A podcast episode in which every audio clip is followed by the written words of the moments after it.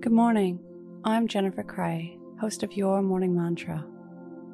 Today's meditation is about how to interrupt the algorithms of social media and of your own mind. When you are conscious about the information you are receiving, you have more choice available to you. Let's begin. Your morning mantra. I consciously consider the information I consume.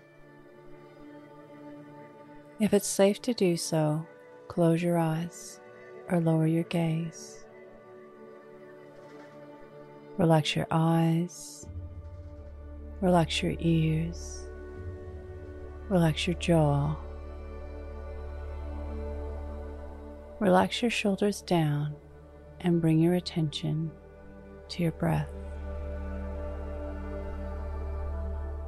Drawing your breath to the space between your eyebrows.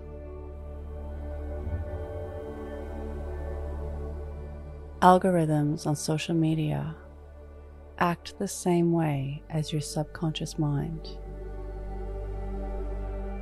They bring you more of what you like, of what they think is most relevant to you, more of what you think about the most. They confirm your opinions and ensure that you see more of what you want. This can lead us to believe that what we're seeing is true and right. However, there may be a whole world of other opinions, stories, and information that you might not be getting. To bring new ideas and thoughts into our social media world and into our human worlds, we need to do it consciously. On social media, we can purposely follow people who have different opinions than us, have friends who challenge our thinking, who like things that we don't like. In our human worlds, we can think about what we want instead of what we don't want.